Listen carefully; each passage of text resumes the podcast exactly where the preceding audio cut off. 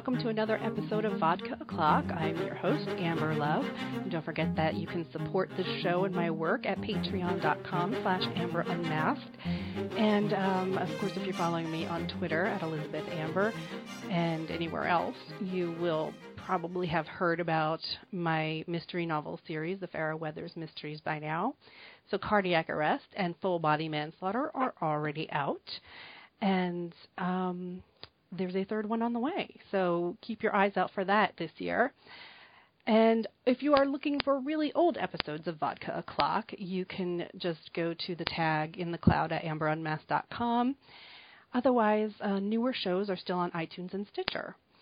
So joining me today for the first time is Rori of Rori Comics, and we are going to talk about her amazing feminist women in history comics and anything else that comes up. So hey, Rori's here. Welcome. Hey. How are you? Good, good. I'm so glad that you made it. Um, so I, you know, discovered you sort of through Twitter, the amazing, you know, things that happen on Twitter. Right. Twitter, Twitter's been very wonderful uh, to me that way. Yeah, and uh, you know, it's one of those things where I think it starts uh, suggesting people if you have people in common and stuff. So, um, it was really great because then you started doing these cartoons for uh, 100 Days, 100 Women. And I was like, wow, is she really going to do that? Like, and I was like, how are you going to come up with somebody that's like just besides celebrities, like Beyonce or something? And, you know, and I started watching this list and I was like, I'm like, I never heard of these people. Why haven't I heard of these people? This should be taught in school. So yeah. So how did you know? Like, what really really started you to do this? Uh, well, I mean the the the kickoff was watching the the Democratic National Convention, and uh, during it they mentioned, I believe at the close, that there was 102 days to the election, and I'm like, oh, oh, 100 is is such a wonderful round number. What if I drew a hundred? A hundred historical awesome women going up to the election to kind of be like um kind of like a like good PR. Good PR for, you know, amazing women in history. And um you know, history is something I love. I I you know, it's not um it's not what I studied in, in college, but it's always been a love for me. So I was just like, yeah, I'm just gonna do this. you, and like, yeah, you picked some really interesting people too. So, you know, it wasn't like you didn't stick with politicians, even though it was the election that drove it. Mm-hmm. Yeah, I wanted to try and um and uh it, it was it was one of those things like when you do something on the fly you're just like okay just gather stuff up um so you know i started out with like I don't know, like 40, 50 people. Um, and then just started researching from there. So it's kind of like, okay, I know a good first 10. And hopefully those 10 days will give me opportunity to research for the rest of the 100. Um, and I also got help from, uh, from just people on like Facebook. And then once people started seeing it, they started just suggesting stuff, which was awesome um, because obviously it would be just a wild, humongous task to to try and research, you know, the history of the world. Right. Um, because it was the, it was very international, so it wasn't even yeah. specified that it was just American women or Canadian women or something. Right. oh yeah, like and that was that was something where I was just like, I, you know, I wanted it to be as open as possible. And then, you know, as I started getting down the list, I was like, oh, like it needs to be more and more. And I, you know, was seeking that out. I mean, if I, if it was something that I had planned and had, you know, uh, some kind of six month lead on to, to plan and to, you know, perfectly arrange everyone, the list probably would have looked different. Um, but I'm still happy with it. I mean, it is still it is still pretty North American heavy. Um, but that's my that's my history background, so that was kind of right. where I was able to easily e- most easily pull from. Right, but it wasn't like you said; it wasn't exclusionary. So no, um, because you know, even I, I just refreshed my mind with it and went back through the list and um because every time I saw one, I was like, "Ooh, maybe that one's my favorite. Ooh, maybe that one's my favorite." And you know, and, but at the same time, it's like, you know, I could think of other women that weren't included, and there was still like, of the hundred women, there were so many I had never heard of. So I was like, oh well, it's probably a good thing that you know so and so's not on this list because it left an open space for somebody, you know, who pe- you know might not be a household name, you know.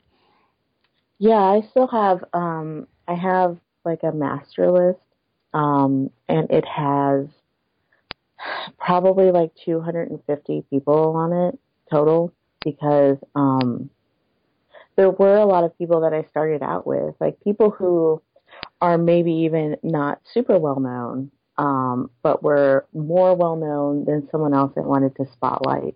And um, I also wanted to try and get um, just to to include as many you know um, career paths and to try and include some some women from the ancient world you know to try and include um, just to, to to have it be more full and in that you know people like Mother Jones um, didn't make the list just barely also. um, uh, you know, Angela Merkel was originally on the list. Um, uh, Joan of Arc, of course. Mm-hmm. Um, and, you know, like tons of other people that um, were either already well known. It was kind of a thing that I came to early. There was like, okay, if you have a couple of movies about you, um, I might, I might have to issue drawing you for this list in particular. You know, no, no, uh, no, no uh, shade at, at Joan of Arc, but but right, but pe- is, people have heard of she, her, yeah. Yeah, yeah. It's like everyone knows Joan of Arc. Everyone knows um, Queen Elizabeth the First. Um, so that I mean, generally queens did not make a big showing. Um, despite well I did have a I did have a a short series I did in 2014 about warrior queens, which I would love to pick up sometime when I get time. But um yeah, well, that was well, you know, the the queen that I that you did have on the list was the last queen or regent, I guess, of Hawaii. Mm-hmm. And you know, so that's you know, again, something that even for American history, it might not be very well known. Yeah, and it's it's um, terrible that the story of Hawaii isn't known in American history because yeah, it's, it. Uh, it's really not. it's, it, I don't is, think I was taught it. Yeah, yeah, it's it's not. It's not like people people don't know how that you know basically corporations just took over Hawaii and deposed the queen, and there was plenty of that also in uh, Central and South America and it's something that is completely glossed over. Like everyone's just like, oh yeah, there was a queen, and then uh, Hawaii was just there for a while, and then it became a state. And yeah, like it was all so very clean, you know. Um, and there and there's a lot of that, and that's where you know a lot of a lot of these women too get erased is in a kind of you know sanitation of history. Because a lot of the times where you see women um, doing some of the amazing stuff is at times when um, I feel like I feel like there is kind of a push to have this um, very clean narrative of progress through history. So it's just like, look at us, look at us growing and growing, and then and then so and so did this, and then so and so did this, and it's just look at look at how we have progressed, and, and history is not that. It's it's lots of regression. It's lots of um, people being too progressive and being shut down, and then you know that is also erased from the narrative if someone was if someone or a group was too ahead of their time. Mm-hmm. Like that doesn't fit in because then why would they be, you know, persecuted if we're this, you know, perfectly progressive marching along history type of humanity. Well, yeah, and, and we, we just learned, you know, so much from Hidden Figures. Oh.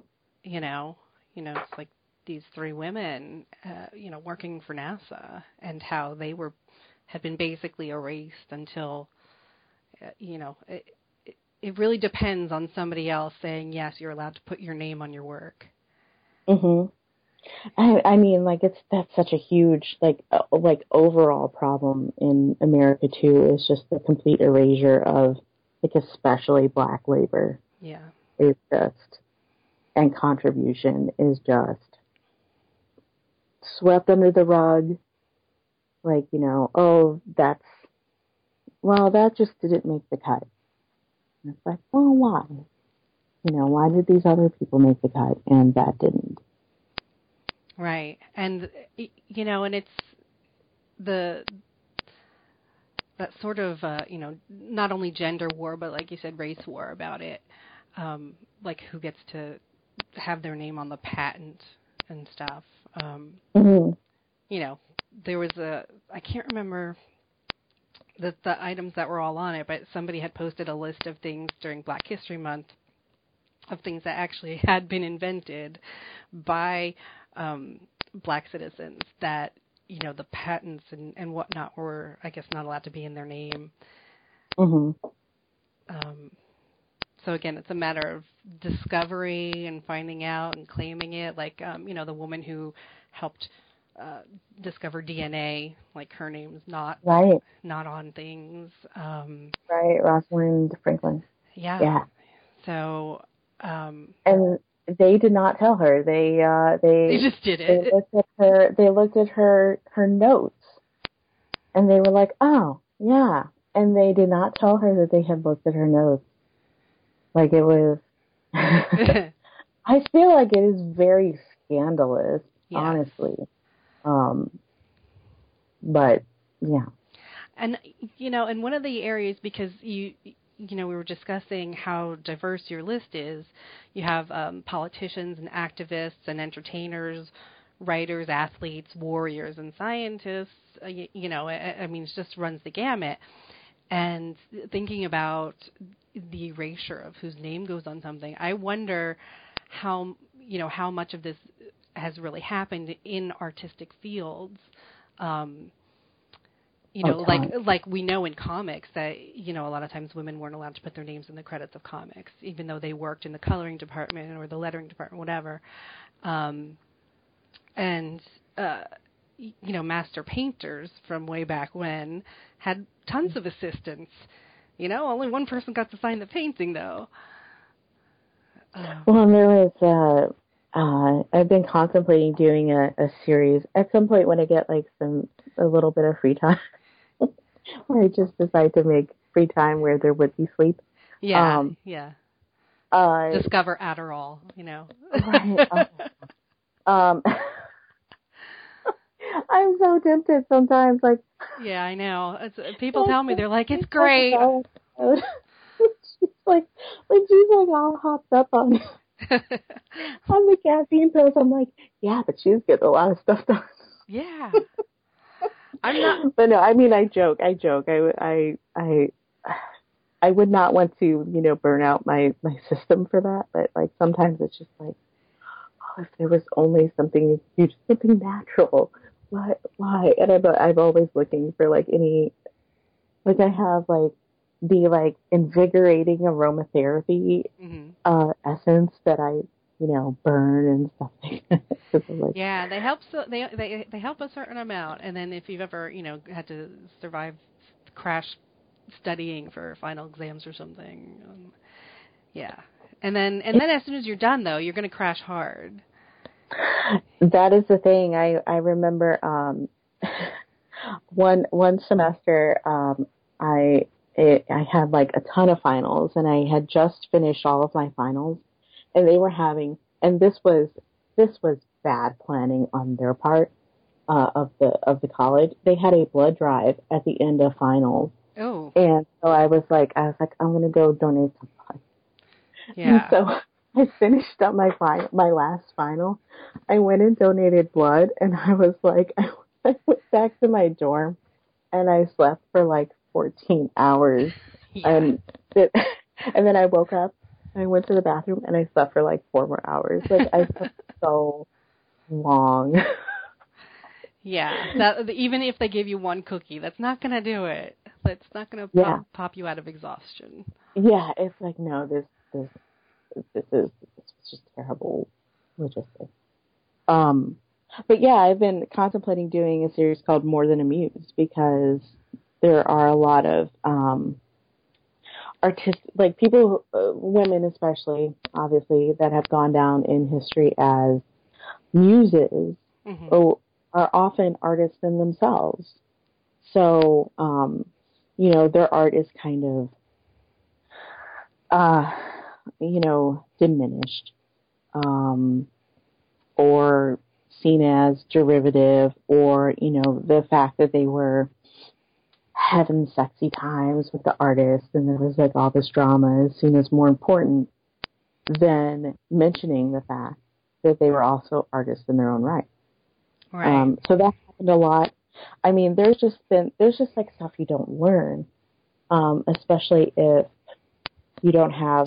I mean, like even in art, like I've taken art history because my um, degree is in graphic design, so um, I was really lucky to have good art history teachers um, through, throughout art school.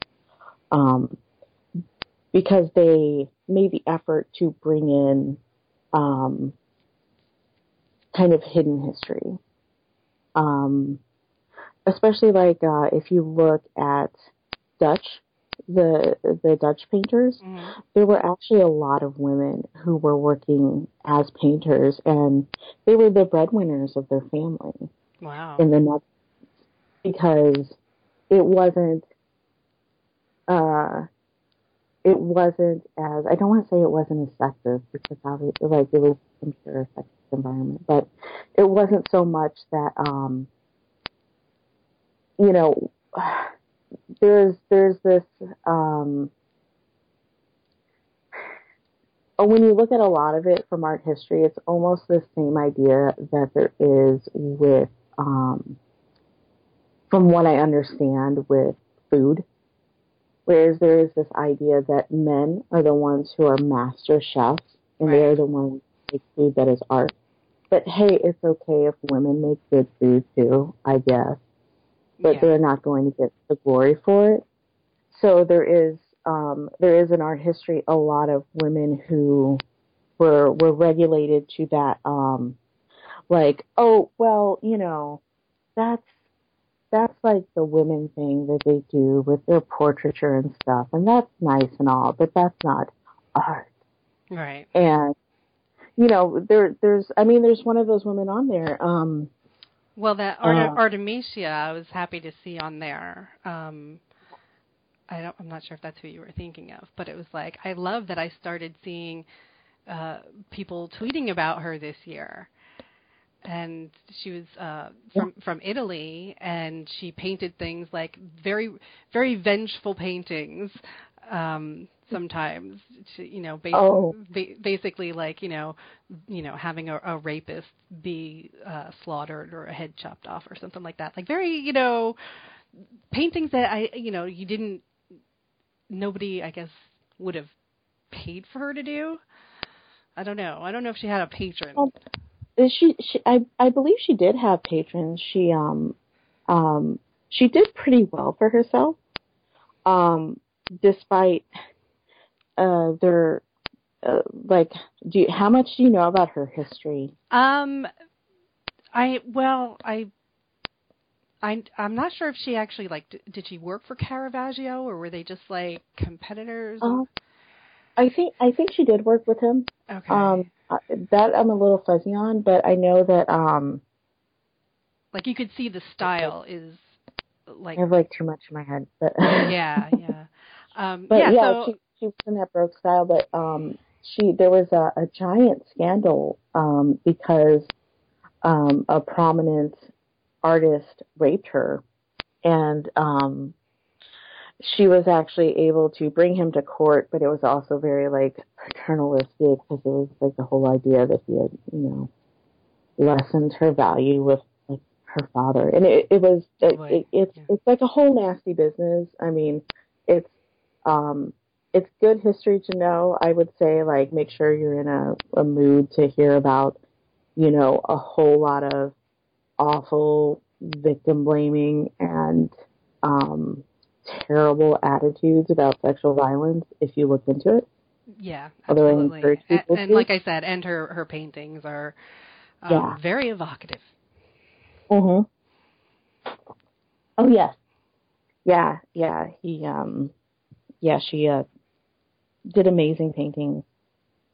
Um I also did uh Madame Lebrun, who if you have ever looked up a picture of Marie Antoinette, you have probably seen her painting. Okay. Um, she was she was I mean she made she made her money as a court painter in France. I think that's one of the coolest jobs. Like, I mean, I, that's just like a random aside for me. Like, a court, like either the the court illustrators or um, uh, the folks who do the forensic sketches. I'm like, I think that's such a cool job. cool. But yeah, and there was I know there was another court painter in um in Italy that was on my list for a while. Um his name escapes me unfortunately. Um but it it it, it makes you wonder how many um how many women were in these royal courts Mm.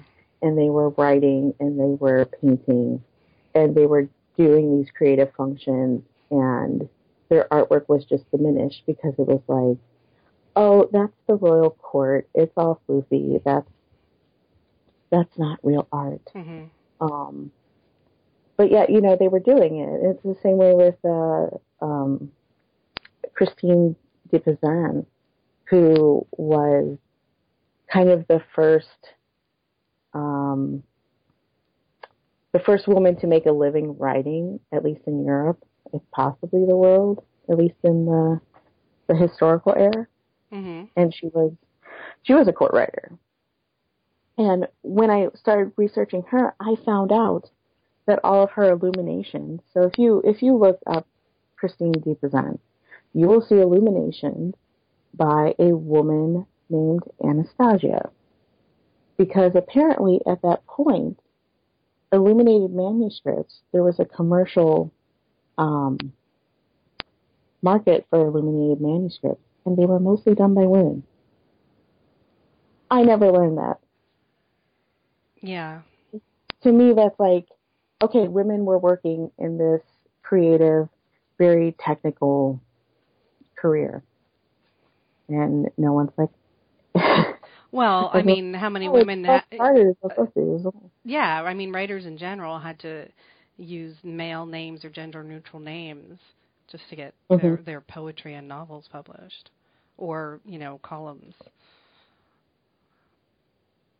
And Yeah, and then it's isn't it really funny though when it's the opposite way, like when men are told to write under a woman's name because they expect the market to come from women, like um, Nancy Drew, who's been I mean it's Nancy Drew's been written by a ton of people by this point, but was originally written by a man. Right? Yeah, or, um, you know, like in the romance market. Yeah, the romance market is one of them. Yeah. I think I've heard in the YA market too that happens, which makes makes a certain amount of sense why it would happen. Yeah. It, it is it is interesting. It, I mean, it's interesting to see that because it's like, okay, well, I guess I guess this has been this particular genre has been taken over by by the ladies. Yeah. And, but it's just so weird to me. Um because you know like we're saying in these in these different arenas like in acting male actors had to play the female parts too. Mm-hmm. You know, and it was like, well, why don't you just hire women? no, because if we have women in the theater, they're obviously all of terrible moral quality, and it will degenerate the entire country. It, yeah, it's just, yeah, it's just it's really fascinating. But um, when I when I started hearing about you know male writers writing under female names or something for stuff like YA and romance and stuff, I'm like, really? I'm like, I'm like, I, it's like, is the fear that you're some kind of perv because you're writing for teenagers? You know, like John Green or something. Like, is like people mm-hmm. got on his case a few months ago or something, thinking that he was some kind of weirdo perv. And it's like, oh yeah, I think he was on Tumblr too much.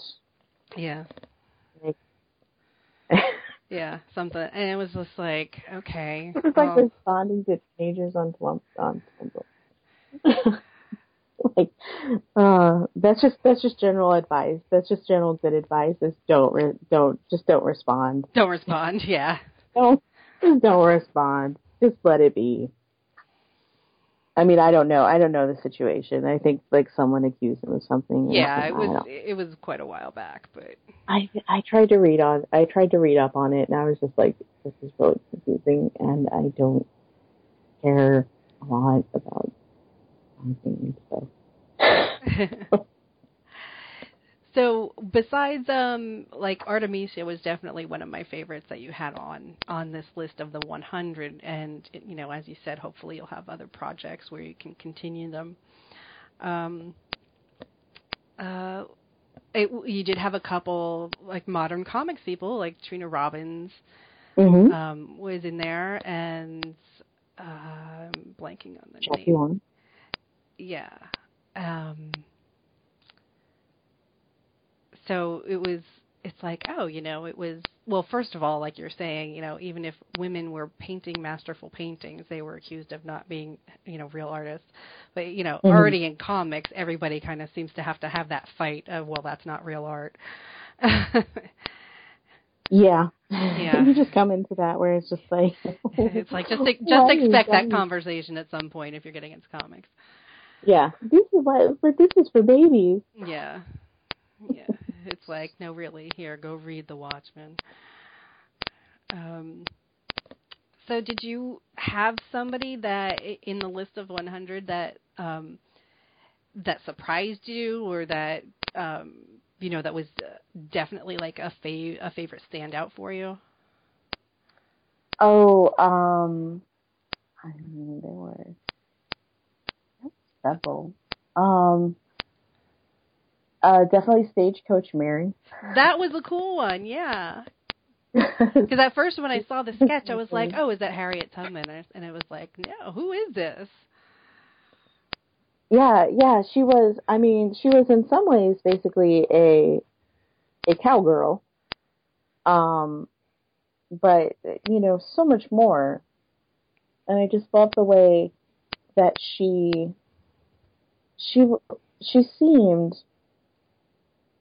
like when you when you look at the what's written on her, I mean, unfortunately, there's not you know first person accounts from her, but when you look at the the way people reacted to her and you think about the historical context, I mean, she was obviously this person who was like so incredibly confident in herself, um, and absolutely valued her freedom and her ability to do what she wanted.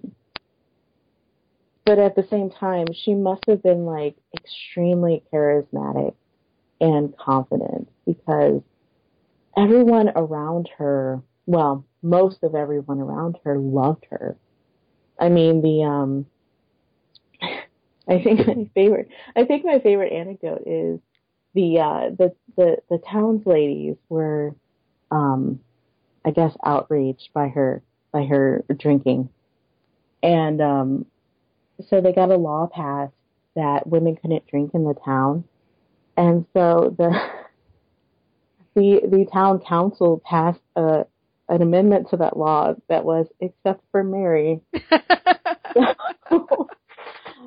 you know, and it's it's it's amazing because you think about the you know I mean, this woman was born into enslavement, you know, um, was freed with the Emancipation Proclamation, you know, kind of bounced all over, ended up in Montana, um, you know, uh, drove what was, was the first woman to drive, drive a postal um, stagecoach, um, and just did all this stuff, including babysitting Gary Cooper, the um, the Hollywood guy, the Hollywood Wow. actor.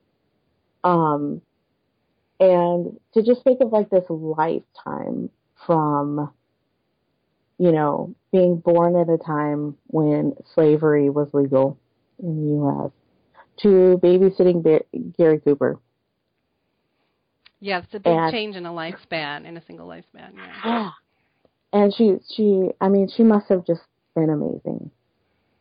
Because, like, you think of the kind of, I mean, there were, there was still, like, if you look at accounts, there was still, like, racism towards her. There was still, like, a lot of, especially casual racism. Um, but, I mean, you know, she was just an extraordinary person. That- yeah, that was a great description too. That um, uh, she made it on to badassoftheweek.com. Mm. And uh, yeah, and explains that she drank hard, fought harder, and always delivered the mail on time. Yep. So great. Um, I mean, obviously Shirley Chisholm made a big impression on me because I'm doing a story about her for Femme Magnifique. Oh, that's excellent. I wasn't sure if you could talk about that. Yeah, I, I can talk about it. Yeah. Okay. Um, and, So you- they there's a story Kickstarter- about Artemisia too. What was that? Oh, sorry. There's also going to be a story about Artemisia Oh, fantastic. Okay. So in it. yeah, so this is a Kickstarter that's running, and they already met goals. So now you're on stretch goals, right? Yes. Okay, cool. Yes, so, we're headed for 50 stories instead of 30, which would be an awesome stretch goal to achieve. That's fantastic. So how did you get um, into this project? Um, well, I was I was contacted by Shelly Bond, which is like um amazing. That is amazing. She now has her own creator-owned uh, imprint with uh, through IDW. So yay! I'm psyched about that. Her and Karen Berger both with creator owned imprints. It's like this is an huge. incredibly exciting time for comics. Like this is huge. Huge, yeah. Um, and it's so good for comics. So that's so that was um, her I- idea to do this, and then she reached out to people. Yeah. Wow. Yeah, so so it was like she had she had been following um my my hundred women project. That's fantastic. So she knew uh I had a, a definite interest in historical women. And did you get to pick then who you were doing, or was it um, like a list that was kind of you know certain people picked first, and then I think it's a pick. Um I think um I think everyone picked their own. Like everyone came to it with with their own okay, their own subject in mind. Which and it's cool because it's like a, it's like a really nice varied amount of people. Like it's it's a it's a nicely inclusive list. So if uh, for some reason somebody hasn't heard of Shirley Chisholm, which is I guess possible, but um, uh, she was uh, like the first woman to run for president, correct? Uh no. Or no, no. um well, you know what? Well, the first she- one there's like two first women to run for president Okay. because um because in America we do it weird. Um because the the first one was um the first woman to run to run for president was Victoria Woodhull. and She ran she- when she was go ahead. I was going to say, now is she the one who ran before women could even vote? Yes, both of both of the first women to run to run ran before women could vote. Okay. Um, and the first one was Victoria Woodhull, who ran when she was 34, so she wasn't actually eligible to become president Because you have to be 35. because you have to be 35. Um, and it was kind of like, so there's there's a little bit of controversy because of that because there was like kind of um, it was it was a little bit of a circus atmosphere like Victoria Woodhull like very interesting lady I encourage everyone to to look her up because there is she she had an amazing life story um, but the the first woman to run for president who was eligible and kind of followed the rules of like, you know, getting, oh, and Victoria Woodhull nominated, uh, Frederick Douglass to be her, her vice president and he didn't actually accept it. Oh no. she was still like, this is my running mate. Oh boy. Because she was, she was a wild lady. I definitely, if you have a chance, check out her story. Lots of twists and turns. Um, but the um, the the first kind of like technical woman was I think like a decade later. Belva Lockwood ran, and um, her her goal was simply to get an electoral vote. Um, but she was actually eligible to be president, and um, and ran on a party that was formed and, you know, an actual ticket and they did things more in a non-circus way. okay. Um, but she, like, Belva Lockwood also a completely fascinating lady. She was first woman to argue before the Supreme Court. Um, and she was also very, um, uh, progressive in her racial attitudes um, especially towards uh, Native Americans and Chinese Americans. I guess they weren't really they weren't Chinese Americans yet because we wouldn't allow them citizenship, but um, the Chinese in America. Okay. Uh, which which at the time was like a, a whole thing. Um, which you could do like a whole podcast on on just the the kind of just wild, ridiculous racism that went on around the the Chinese in America. Well, sure. I mean, like the main thing that I know is they were like they built the railroads. Mm-hmm. But yeah. And then yeah, they built they you know they came here and they built the railroads. They settled, and there was like a uh, just like it completely raises reluctance to allow them citizenship or rights or that they obviously deserved. Um, uh, but yeah, so it was, so they were the, the first woman to run for, for president. And then I believe Patsy Mink ran on the Republican ticket to, uh, for, um, for nomination to be president. And then Shirley Chisholm was the first woman to run on the Democratic ticket and also the first black woman or the first black person okay. to run on the Democratic ticket. So she was kind of like the foremother to both Barack Obama and Hillary Clinton. Which is so awesome. But oh, amazing woman. She's amazing. The um like the yeah. everybody had to be like very clear when um when Hillary Clinton won the nomination because it seemed like she was the first woman to ever run for president. Mm. Um, you know, partially because of visibility, like, you know, whatever you've seen in your lifetime, if you've been glued to the television or not, or what they've taught you in whatever school you're in, if your school is really segregated or racist or whatever. Um, you know, some if stuff was just erased and glossed over. So, mm-hmm. um, you know, I, I saw a lot of people making sure to specify that Clinton got the first major party nomination. That you know, hey, there are other parties yeah. out there, you know, and that it's, and, but she got further than anybody, obviously. Mm-hmm. Obviously, because she won the friggin' popular vote. Yeah, so she, you know, having technically won. So what happened with Shirley um, when she started running? Did did she get to the Democratic convention and all that? She did, and she had um, she had electoral votes. She actually um, she she ran on a a campaign funding model that will be familiar to everyone now, which was a small contribution model, mm-hmm. um, which was very successfully used by Barack Obama. Yeah, and um, has has kind of been used since. Well, um, yeah, even Bernie Sanders was like that. It was like you know, get those twenty five dollar donations.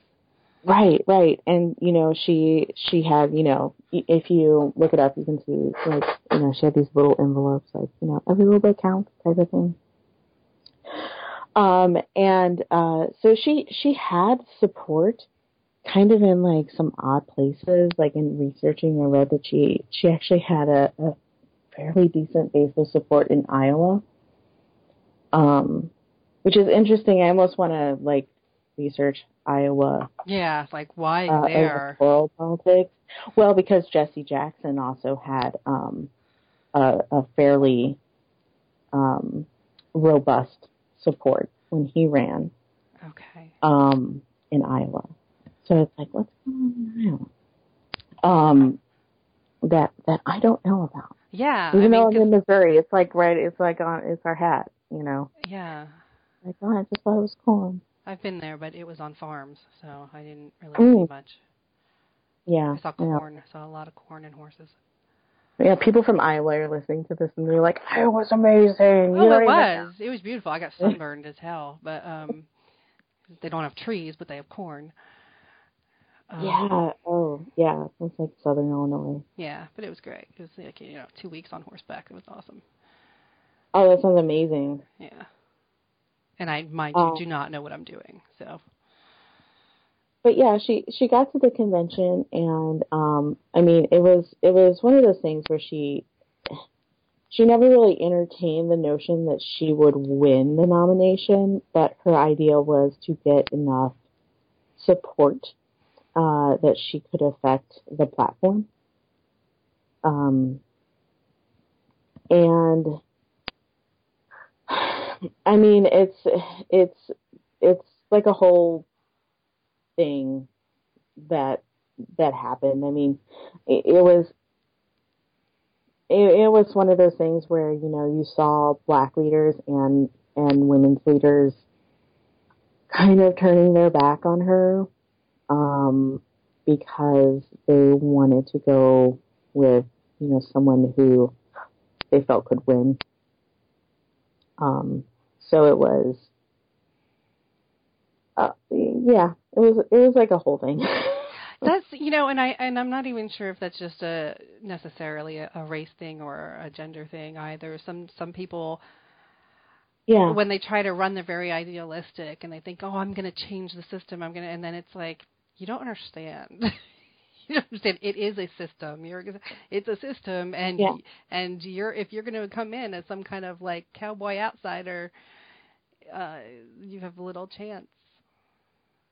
Yeah, and I think um, I think that that was that was kind of the difference with with Shirley is that she really understood that.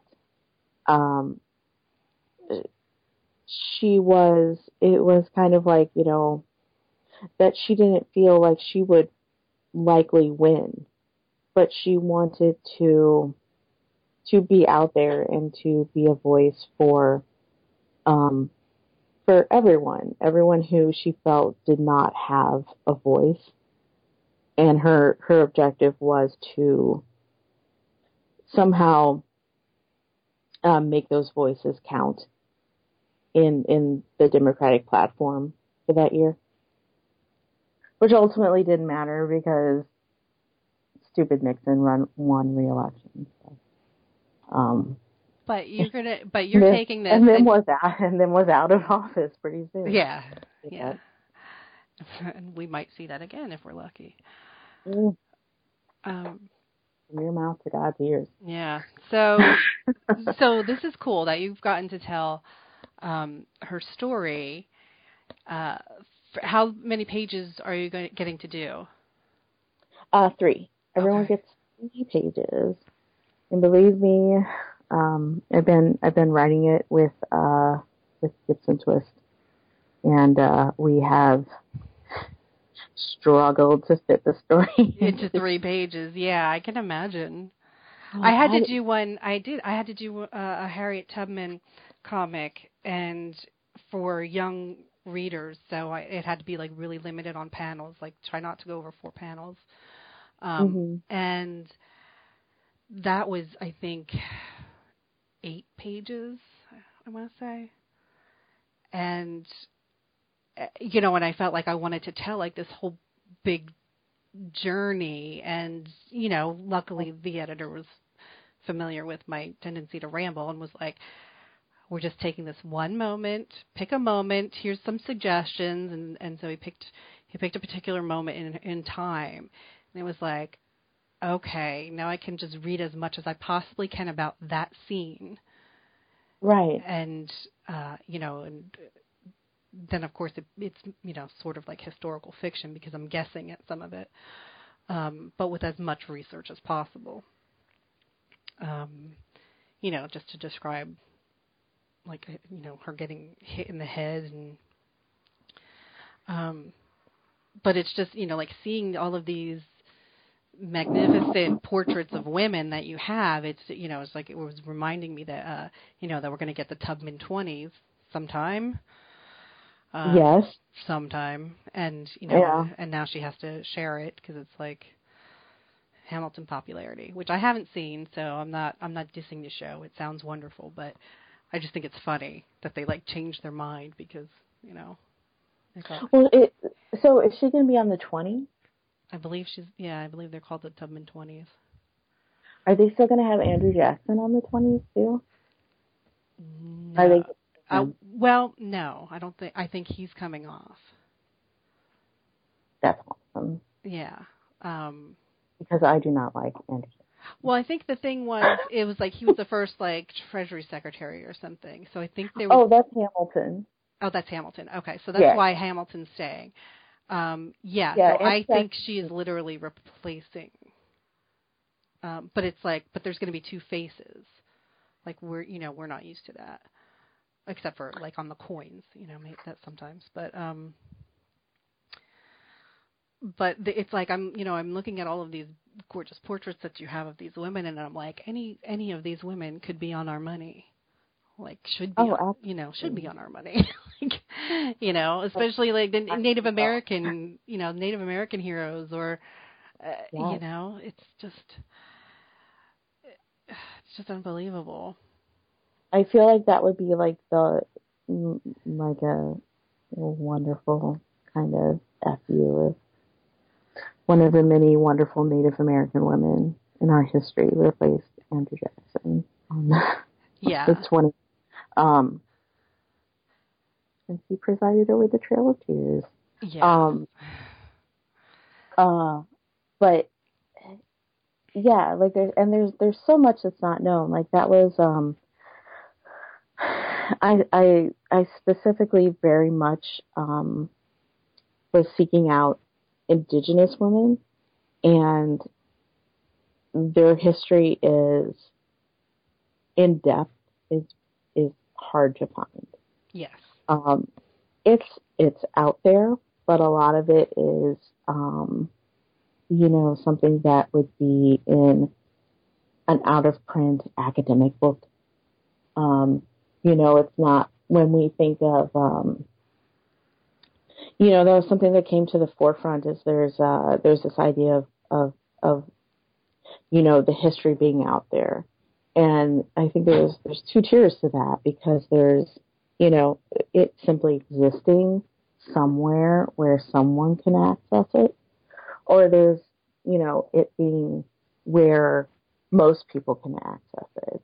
And, um, you know, if something isn't in a lot of libraries and, you know, there's, there's no articles on the internet about it, you know, that is, that is not a very accessible history and it is, um, endangered, like endangered history, mm-hmm. the way, uh, animal would be endangered. And, and there's, there's a lot of that. I mean, there, there are definitely, um, uh, sites that are that are pretty good um, that I found. Um, but a lot of it is just like piecing stuff together too, because for um for a lot of a lot of non-white, non-male um, history and, and subjects in history, um, you will have a certain amount of ones that are like the famous ones, and there will be a lot of stuff on them. And then if you try to dig into more, um, it's very hard to find that additional those additional people. Right. And I think that that kind of gives the impression that, you know, there was only, you know, there was only two Native American women that ever did anything, and they were Pocahontas, Pocahontas. and Sacagawea. Yeah. And know, that's it. and that's why um, uh, I'm doing for the month of March, uh, like I did in February on Twitter. Um, I'm doing like a quote of the day, and so for Black History Month, I did a quote of the day, and then I took all of the quotes and put them in a big post on Amber Unmasked. So I'm doing that for Women's History Month too, and I was and I tried to make sure that it wasn't 100% Lily White. You know, I wanted to hmm I wanted to consciously find people that that have these voices that people should be exposed to. So, you know, I saw that you also, you, you know, one of your portraits was uh, Winona LaDuke, and Mm. you know, so that's one of the people that I quoted. And um, like Faith, Faith Spotted Eagle, a lot of people had never heard of. I had never heard of until this last election because she actually got an electoral vote and then the newspaper like well the one newspaper anyway like screwed up by putting her name in quotes. And then they did apologize immediately because people were like why is her name in quotes? Like it might be a different sounding name to you but it's still a name. And like faith i'm sorry faith is like a name anywhere. Like that's just like Right. like that that's not even uh, like foreign or something you know it's just but uh so they they i remember they apologized for that. But um you know there it's you know it's somebody besides pocahontas who now is like the only thing people are associating with it is elizabeth warren um Yeah. yeah and um And people don't even, like, the, the kind of, you know, historical story of Pocahontas isn't even particularly known. So. No, I think they're just using the name just so generically. Um, and uh, like Ruth Hopkins and like like basically the pipeline activists, the water protectors. Mhm. If you know, if people have gone on Twitter, because I don't know, I don't really spend any time on Tumblr, so I don't know what that's like. But if anybody's spent any time on Twitter and looking up the no DAPL or you know Keystone Pipeline stuff, you will get to learn today's activists so that you know learn those names and carry those names and make sure those people get interviewed in newspapers so that you know when children go to do their history homework they Mhm. can have more choices. Because i remember we always had to do a paper on like you know on um uh like black history month or or you know we had to do one i think on uh i don't know if it was specifically presidents or it might have been like a president one. I don't know um, but I remember at one point I did a paper on Harriet Tubman, and I think I did one on Thomas Jefferson, and and you know like the funny thing, the funny not funny thing about you know learning about Thomas Jefferson was uh, we were given the sugar coated version when I was in school, Oh, yeah. you know. hmm Um, so it's you know like the the reporting that's being done today and even like the grassroots blogging that's being done today is going to be source material. So, you know, like so hopefully these women that we can't find any information on that we're looking for, you know, women from the 1700s and 1800s, hopefully future generations will at least be able to find what, you know, today's women are doing. Yeah. Yeah, it's it's you know that that is a that is a, a big hope because um you know there is I I think I think there's sometimes an attitude of like you know who cares about history? That's from uh, yesterday. You know like that's not now but it does. I mean, history history informs um, the present, and it, having history have some I'm, I'm, it's it's very important to not just have one source that you're getting all of your history from because history is also a narrative. It's a narrative that someone writes. Yeah, and it's um, usually whoever wins. Yeah, so. exactly. So, you know, having that, those, you know, alternative um, narratives, and that's not the same as alternative facts. You know, that is, you know, ones that are below the mainstream you know, but are still are still true. So those are very important. Yeah. And they inform what happens. Like sometimes I think sometimes there's there's kind of a a reading of history. It's like, well then this happened and then this happened and then this happened. And there's a little bit of uh you know, some immaculate conception happening in in history where it's like, well, well, how did that happen? And it's like, oh, well, that's all the messy parts that we left out. Mm-hmm. Like you were saying, like the slave labor or labor, you know, labor of other people that doesn't get credited. Um, I mean, history books they never talk about like uh, like Bacon's Rebellion, which is really important for the history of um, racism mm-hmm. in the United States most people are like, "What's that? Bacon?" Yeah. Kevin Bacon. yeah, yeah. But yeah, it was it was it was a it was a rebellion that um was um it was a le- it was led by a guy named Bacon, but it included um white, um, black, and and other people of color, um, mixed race people. And when it was suppressed, there was, um, for really the first time in America, a concerted effort to punish the white people and the non-white people differently. And that kind of swung into motion where they, they realized that um, it was very important in order to control the uh, lower classes to separate them by races, which still goes on today quite effectively. Sure. Well, yeah, as we can as see by the judicial system. Trump. There's yeah Trump who gets away with whatever he wants. We see this with you know rape assault on campuses. Um, you know they get no sentences or you know they literally get away with it or they get something like you know hey you know community service for 30 days. Um, yeah, and that's and it all depends on their color and their the amount of money and and for whatever reason what how good of an athlete they are um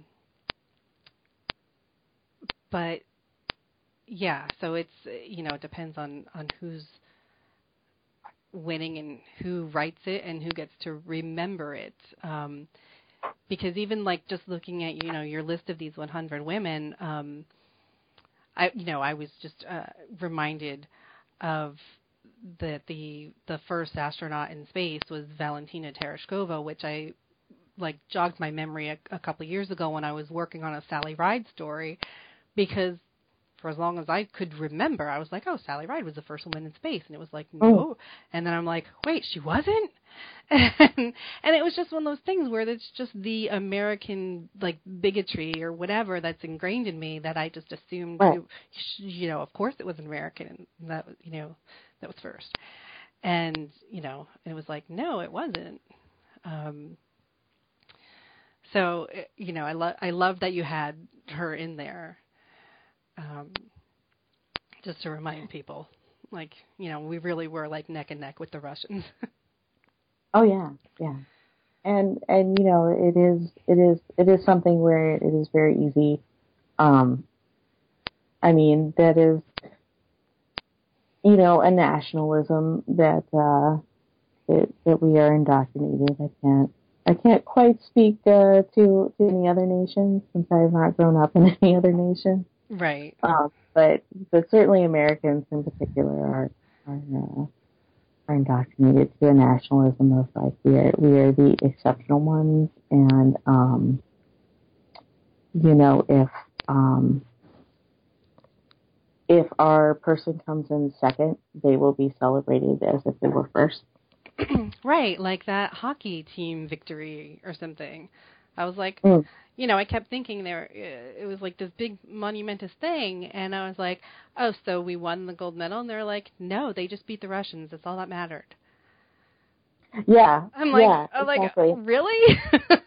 I, re- I mean, this this will date me, but I remember, um, oh, forget which Olympics it was. It was the one where Nancy Kerrigan won the silver, and I, I remember there was it was like Time or Newsweek or something, and they had a, they had her on the cover, and it said "Good as gold," and I was just like, well, obviously, fucking not. yeah, because I think Oksana Baiul won the gold or something, right? Yeah, yeah, or yeah, yeah, it was, yeah, and it's just like, mm, no. and, and, and I remember, even though I was like young at the time, I was just like, why are you playing it like that? You still got second. That's still pretty good. Like, yeah, out of all of Like- these people, yeah. yeah, what what the hell? And plus, on any given day, you can have a bad day. You know, it's, Well, yeah, yeah, and it's it's just like, it's a great accomplishment. yeah, yeah, it's just like. like if if you're not first, you're last. Yeah, I think that's something that's ingrained in athletes in particular. Um, which, Oh. thank God, I was not one growing up because I, you know, no, it's just like. I'm like, oh, there's a competition for something. I can't try out for it. I'll just lose. I know I will. Yeah. I'm the opposite. I mean, there there is a there is a lot of that too. Like it, I I I I've read I've read studies that it particularly affects girls. Is that kind of uh, um, how how did they put it? The girls are praised for um, girls are praised for their um for what they do or girls are basically praised for getting high for for for doing something correctly and boys are praised for the work that they put into doing something. And that sets up like psychologically um a barrier that um you won't you won't get like if you don't catch on to something right away that um, you're you're a failure because the idea of improvement and working towards something isn't praise. hmm It's just kind of being a perfect thing right off the bat, which is you know also dovetails a little bit with like the idea of you know the objectification of women of, of like kind of being this um in a way like a static being that is that is not messy, that is not working towards something, that is not failing sometimes, that is just either perfect as they are or trash. So, yeah, I forget what I was going Right. Well, it's just it's interesting because uh, you know a lot of the influence that we do hear about comes from Hollywood celebrities and stuff. But I mean, I can remember when Angelina Jolie was young, and it was like, oh, she's just such a rebellious weirdo, and she's carrying this vial of blood around her neck, and and it's like she is one of the greatest humanitarians of all time right now. So you know, like, I don't know um, and still judged on her looks and um, and whether she'll make another movie again and that kind of stuff. Right. I remember when when she got her mastectomy and people were all like, "Oh no, No, yeah, but her looks," and it was just like, "But her health." yeah, She made a decision about her health. yeah, You you are being gross. But yeah. but I mean that is yeah that is that is the way.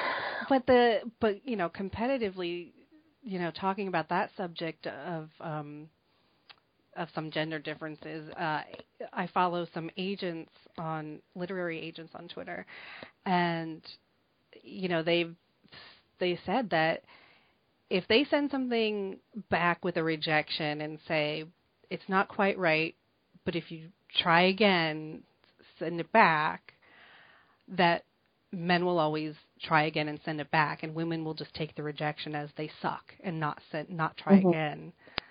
Um, it's a it's that that psychological education you get when you're when you're a kid, and it's just like you're not praised for working hard but failing. Yeah. So hopefully, you know, hopefully things are going to change. I mean, it, it's something. It's something that I've, you know, struggled definitely in my personal life. Um, it's something uh, surpri- maybe surprising, maybe not to people who do comics, but uh, something that really helped was when I did um, a strip a day for an entire year. Mm-hmm. Um, and you just have to, if you're going to make the goal of doing a comic strip a day for an entire year, you just have to accept that some of them are going to suck. yeah, exactly. But that's and, the thing. It's like putting out all of these, you know, male male-based superhero movies. Like you put out so many because some of them are going to suck, but you do one female-led one, and it's like, right. oh, we can never do another one ever again. Right, like uh, like I say all the time, it's like, oh, because Catwoman sucked, we can never have any other. We can't have a Black Widow movie. Yeah. Like what the fuck? Yeah. I mean, it makes it's it's. I mean, you know, part of it is obviously like there's there is an unconscious bias, but some of it I feel like is just absolutely conscious, and people are just looking for a reason to say no. And once they get that reason, even though Catwoman was God knows how many years ago, it was a mm-hmm. while. Um, and and for whatever reason, it has a strange beloved cult following because people wear that costume every year for for Halloween and Comic Cons. Oh, I'm sure it's hilarious. So every every year, people are still recognizing Catwoman. I mean, I mean, I have I have a great love for for bad cult movies. Yeah. But but yeah, like you know, people well, and people love the character, and it's just like, okay, right. you're gonna make like fifty bajillion friggin' Hulk movies. Yeah. But but you you make a you completely let's be honest, you, you just fuck up a Catwoman movie once, and yeah. that's the end of it. That's it. Like there's though... there should be as many Wonder Woman movies as there are Batman movies because there should be enough t- chance to equally suck. Oh. You know, like everything is riding on this next movie. The you know her movie.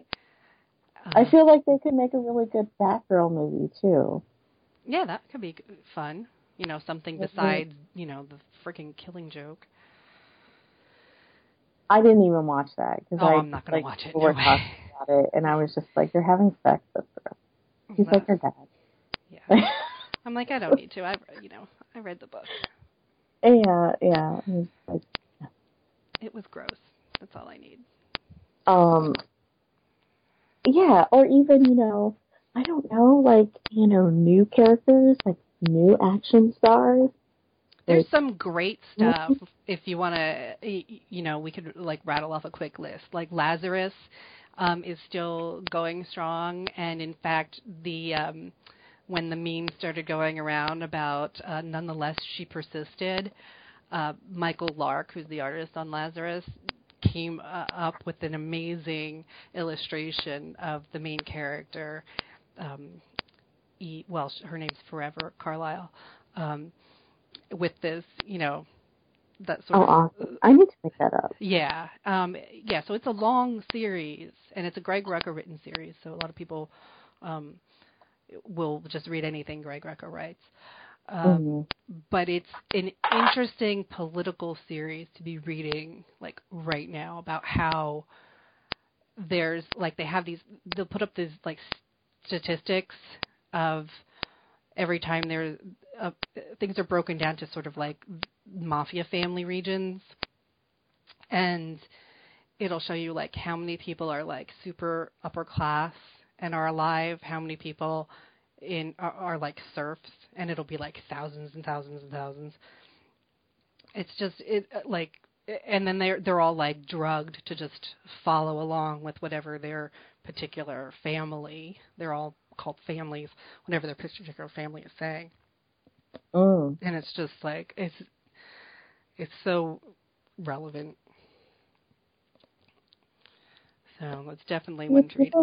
And then you could, you know, read fun stuff like like um yeah, read some of the fun superhero stuff like um Unstoppable Wasp and you know, which get, you gets you know really cool like into science stuff and science fiction.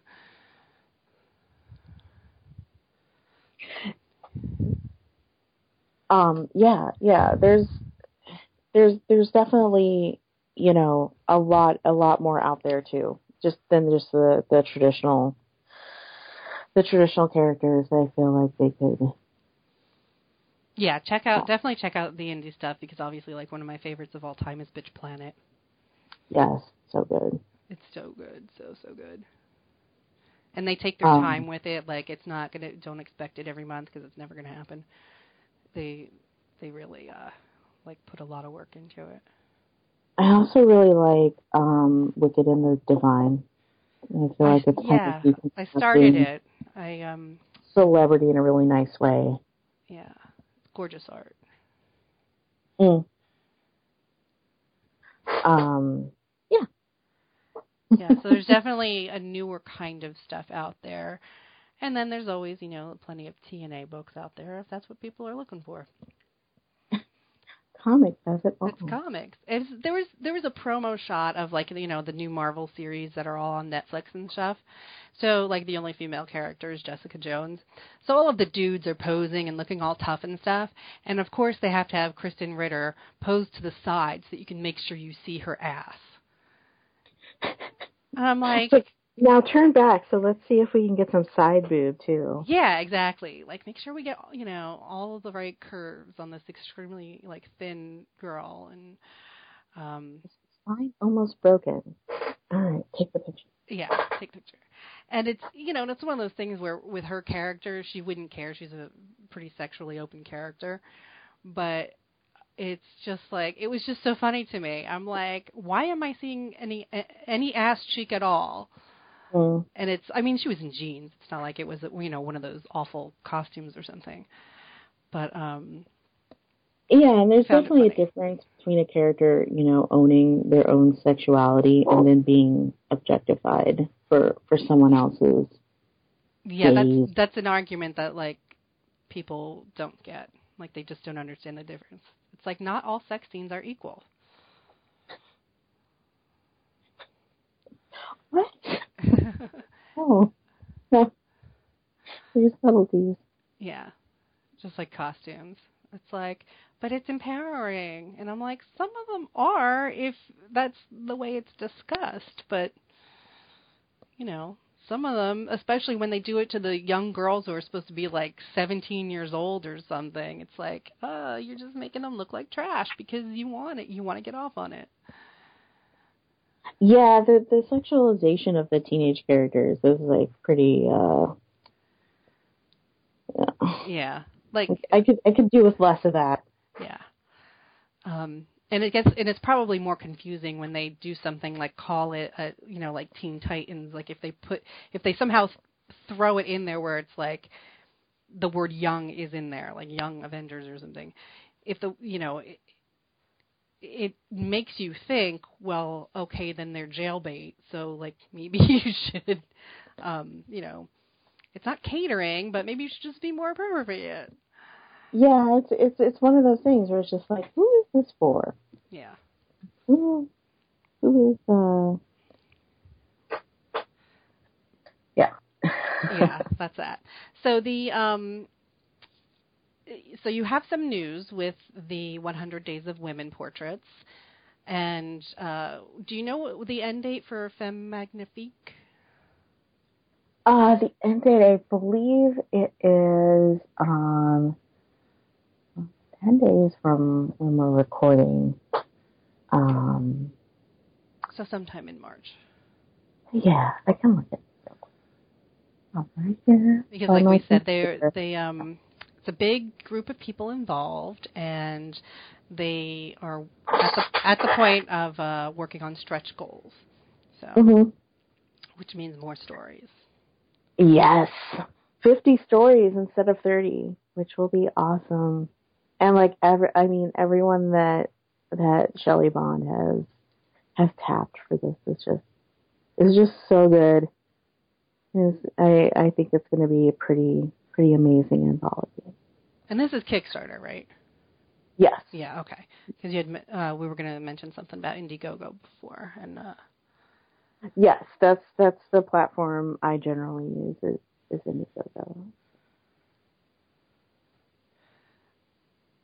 Um, and uh, I am launching hopefully Monday the sixth um, a crowdfund for a 100 Days, 100 Women poster, which has been by far the most requested thing um, ever from me.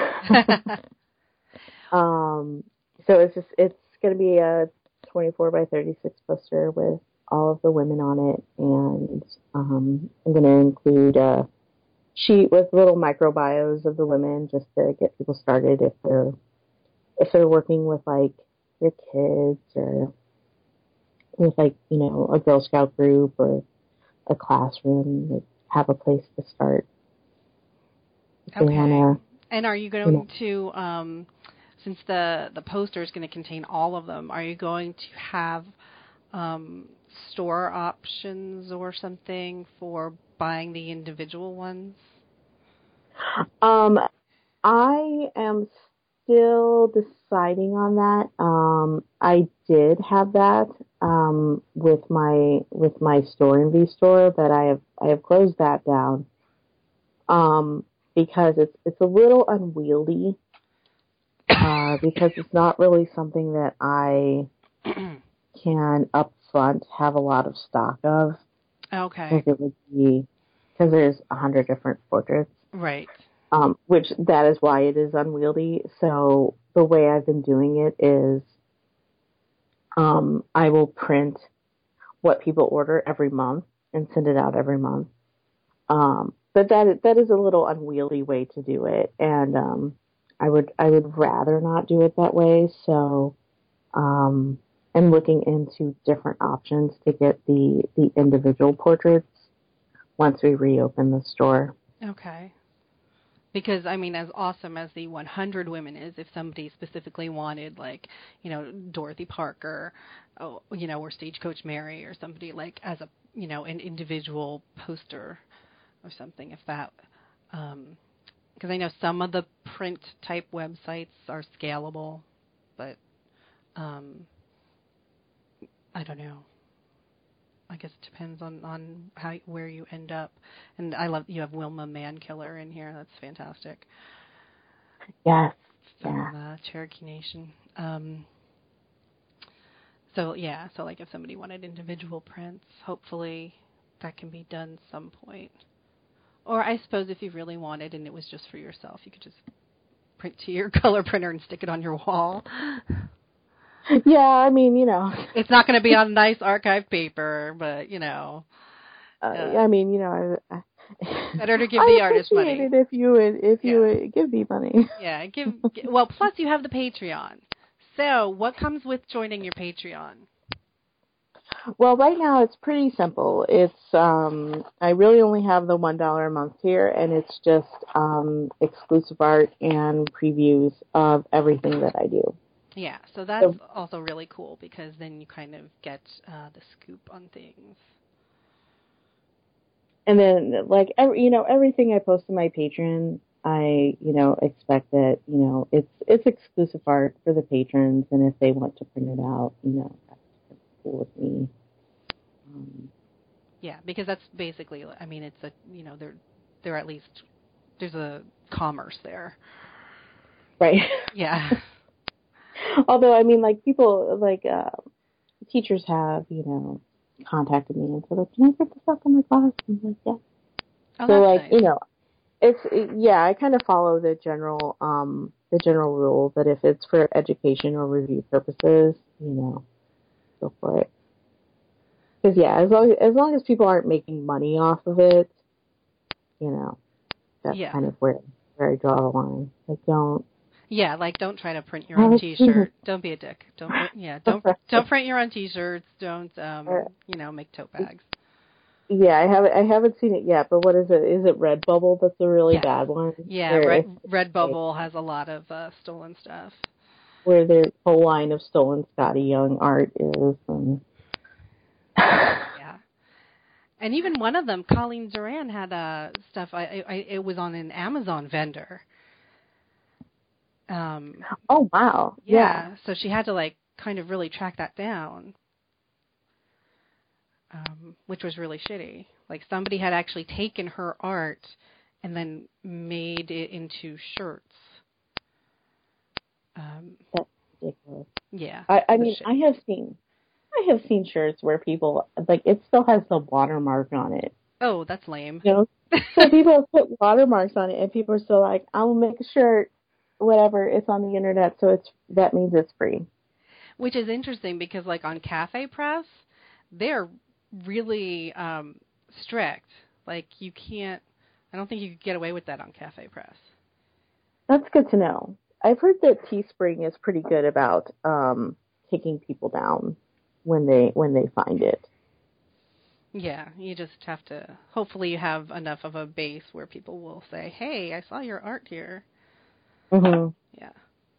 Um, well, I did want to find out um, before we wrap up with all of your links and stuff um, about your technique and like what program you're using because you have an interesting way of of choosing the aesthetic of each portrait where they're limited to sort of like four or five colors like in a threshold and um like this uh, okay this is my weird reasoning for looking at things like that. When i carve pumpkins i have to um like take the saturation out and stuff and like try to find a threshold that works where it's like only three shades.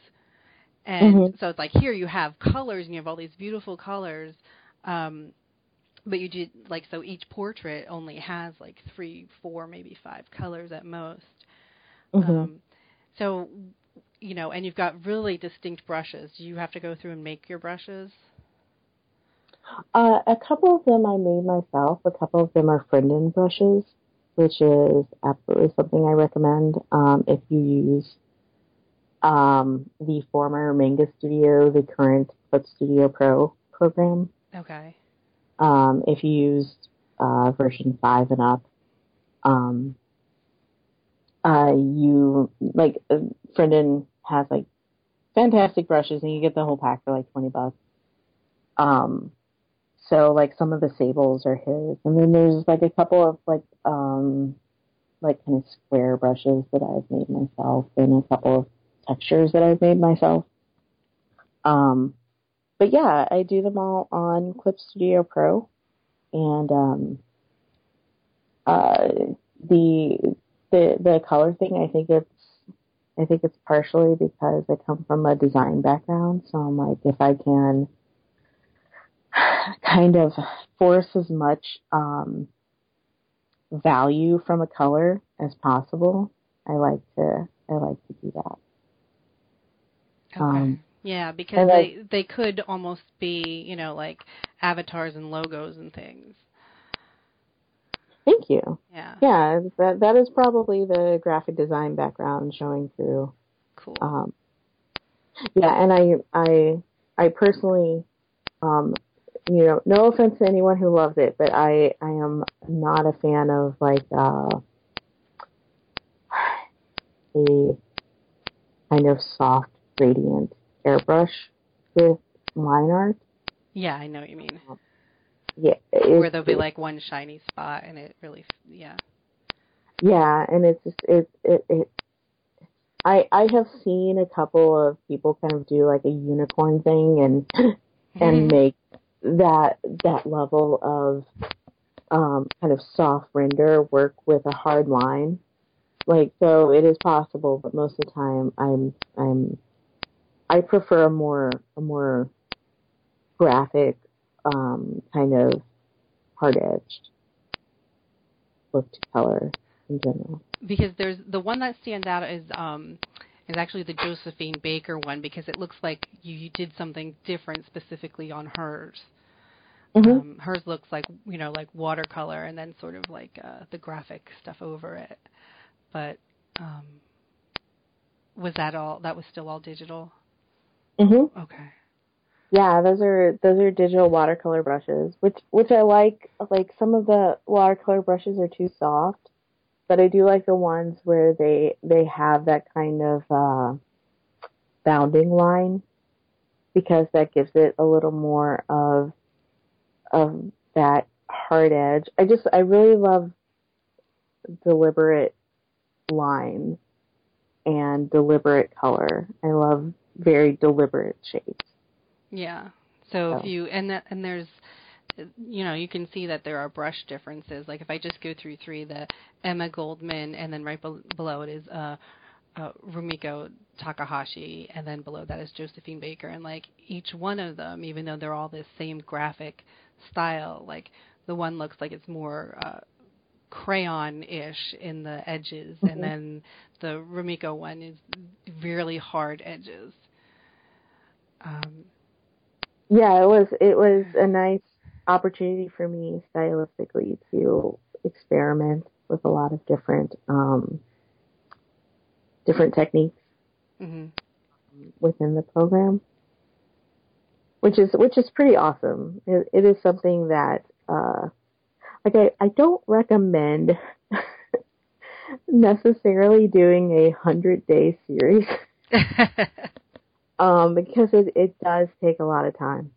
Um, but I definitely recommend to, especially young artists, doing doing some kind of series where they're able to um, to experiment and just draw on a daily basis because really nothing improves your art faster than just doing it and and also doing it in um, in a free way where you're not um, you're not a ball of anxiety because you know someone is paying for this or you think that um, if you just make this fan art perfect you know you'll get a thousand followers on twitter or you know whatever kind of expectations we we put on art to just do it in a way that is um, for yourself and and free of you know some of those constraints. You you grow a lot when when you're able to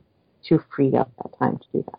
That's cool. And I know once in a while that software like goes on a big sale. People were talking about it recently. Yeah, like twice a year, I would say. Like tw- well, maybe even three times a year. It goes it goes on little sales throughout the year, and um, it usually goes on big sale where it's like sixty bucks. Um, like at least once or twice a year. Yeah. It's a it's keep a your great program.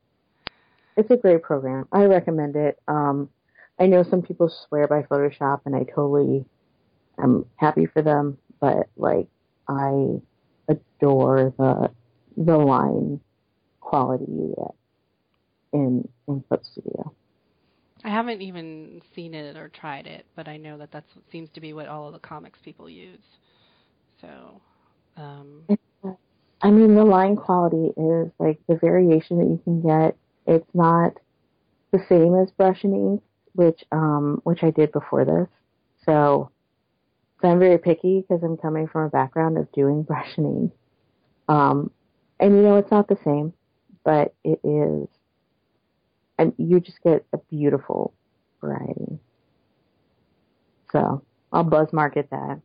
Awesome. And now, and again, there's no buzz market. yeah, and again, so and again, we're going to plug your, uh, you know, ways to support you, which um, uh, is Femme Magnifique. Is that are they actually like paying everybody, or is that a charity thing? They're paying everyone. Everyone gets paid, and I think uh, there are there are some also some uh, um, uh, uh, additional payment scratch goals, but I'm not sure. Uh, Don't quote me on. Okay, so so look them up on Kickstarter, but then like as a you know monthly contribution to you know toss a buck, um, or more, Patreon.com. you know, you're basically your Rori comics on everything, right? So Yes, so yes, it's it's it's nice because when someone tags me in something, even if they don't, even if they don't know my account is around, I get a notification for it. So Yeah, that's good because like uh, my name is different on every single thing. So um so you really have to like look for me. But um but I love that and your Patreon seems to be doing pretty well. So hopefully that'll Yes, that'll pick yes. up. All right. Um did you have any other last things you want to make sure you mention before I let you go? Um, oh yeah, um, so I just, um, I just did a series of postcards that with the, um, with some of the 100 women on them. They were all American women. Um, the idea being that a lot of people are using postcards to send, Right. um, messages to, to their representatives. That's true. There's, in fact, coming up for the Ides of March. They're calling it the Ides of Trump. Um, people are doing postcard campaigns for that. Awesome. Um, well, I just I just wrapped up a, a campaign for that. They're not available um, anymore, but um, hopefully we can offer them again. Um, but yeah, they're uh, ten dollars from the sale of each set went to the ACLU. So I raised over nineteen hundred dollars for the ACLU. Holy cow! Yeah. Holy cow! Wow, that was awesome. And I, I, I would imagine that the next time I do it, I probably, um, very likely it would be like the Southern Poverty Law Center, Sure. which is a charity that I really like. Yeah, they're doing a, Uh, a lot of the hard statistic work. And, uh, I, I mean, I would also love to find specifically a trans charity to perhaps split that with if I do another one. Um, and I am currently doing research on that. So if anyone knows one, I know the Trans Law Center and the Trans Lifeline Hotline. And awesome. yeah, So the Trans Law Center, they kind of like, um, are they're- similar Yeah, to Southern Poverty Law Center? yeah, I think they're sort of like you know there for um, ad, you know advice or representation, and, um, or at least steer somebody in the right direction. That's the one I've seen seen often on Twitter, anyway. Awesome. Thank you for that. Because yeah, I would I would love to um, the money that way because there are like the attacks are just terrible. You know, here in Missouri, we have like a bathroom bill going on that may have there there may have been enough pressure to kind of shutter it for a while, but you know, It's just gotten absurd. I mean, it's just gotten so absurd. We're now, like, even women who are cisgendered women going into the women's room are being harassed because they're too butch looking. right. I mean, And, and it's just, it's like fuck off. Who cares? yeah. I mean, it's like there's a stall. Go pee. I mean, you know. I don't care if there's a man next to me in the stall. It's like whatever. You get to hear my farts. Yeah, Like, like that's it. I mean, if I run out of toilet paper, please be kind. and I know. I mean, I know. Like, like here's the thing. Is like I know that there's like an outlier of like in some places crazy stuff happens in the bathroom, like you know bars and stuff. Yeah, and clubs, club bathrooms, you know, whatever. Yeah, but it's like you don't legislate on on the outlier, and that has nothing to do with trans people. No, It has- and, it and it has nothing to do with school bathrooms or school locker rooms, you know. Um, and even locker rooms, I'm sure, have stalls and stuff too. It's like it's like I've been a member of the Y. Okay, Yeah. There is nothing going on in the locker room. Nope. Um, you're just trying to not look at everyone. Yeah. Well, you know, and that's the thing. Like, you know what? You know what would make me more uncomfortable at the Y is not if a an adult trans person came into the locker room, but the moms wouldn't leave their kids outside for five minutes while they got changed. And it was like not outside the building, I just mean outside the door. So it was like Yeah. they're like eight year old boys in there. And I'm like, I'm sorry, that's too old. Your kid can go sit on a chair for five minutes and be told Well, don't run away with strangers. Well, and the Y House family, that was like a problem at the Y I was at too. Is people would bring all their kids, and their kids would be like running around and like like bumping into you when you're like half naked, Yeah. and it's just like there is a family dressing room for this because Yeah. See, I went to like a really small, like rowdy. Yeah. But it was like there's managers everywhere. Like your kid can sit on the chair for five minutes. There's, you know, people are watching. There's cameras. You know, like you know, it's, it's also the Y where people literally drop their kids off to be to be watched. So it's like it's like it's safe. yeah, I mean, I shouldn't. I, I and then of course, like something happens at a Y, and everyone's like, "Rori, you're wrong." exactly. It'll be like, see, see you two See? "See, this happened once. Yeah, You're wrong forever." yeah. So, um, yeah. So that's that, that's good, and I can um, I can text you uh, uh, another contact for uh for for finding out charity stuff. That was Um, awesome. Yeah, cool. Yeah, because I'm, I'm looking. I mean, it's like it's been like a huge thing because it's basically myself and my husband, um, uh, collating and packing all of these these uh these mailings and everything. So it's it's a little bit of a thing. So we'll have to plan it for when we have the spare time to put into that. Um, but I definitely want to do it again. I was I was just blown away and just incredibly thankful at the at the response this first time. So it's it's so awesome to give a big chunk of money to money to charity. So That's so exciting. And it was such a beautiful project. So, like, I will gush over it every chance I get. thank you. Yeah. Um, cool. So, guys, look for Rori Comics, R O R I Comics, like pretty much anywhere. And you'll be able to find her her Twitter and her Tumblr and stuff like that. And Patreon, most importantly, the Patreon, because then you get exclusive stuff. Um, and for me, for Patreon, it's Amber Unmasked. And the website is amberunmasked.com. But on Twitter, it's at Elizabeth Amber. So just remember that. Um, and that's our show for today. So thank you, Rori, for all your time. This has been awesome. Thank you for having me on.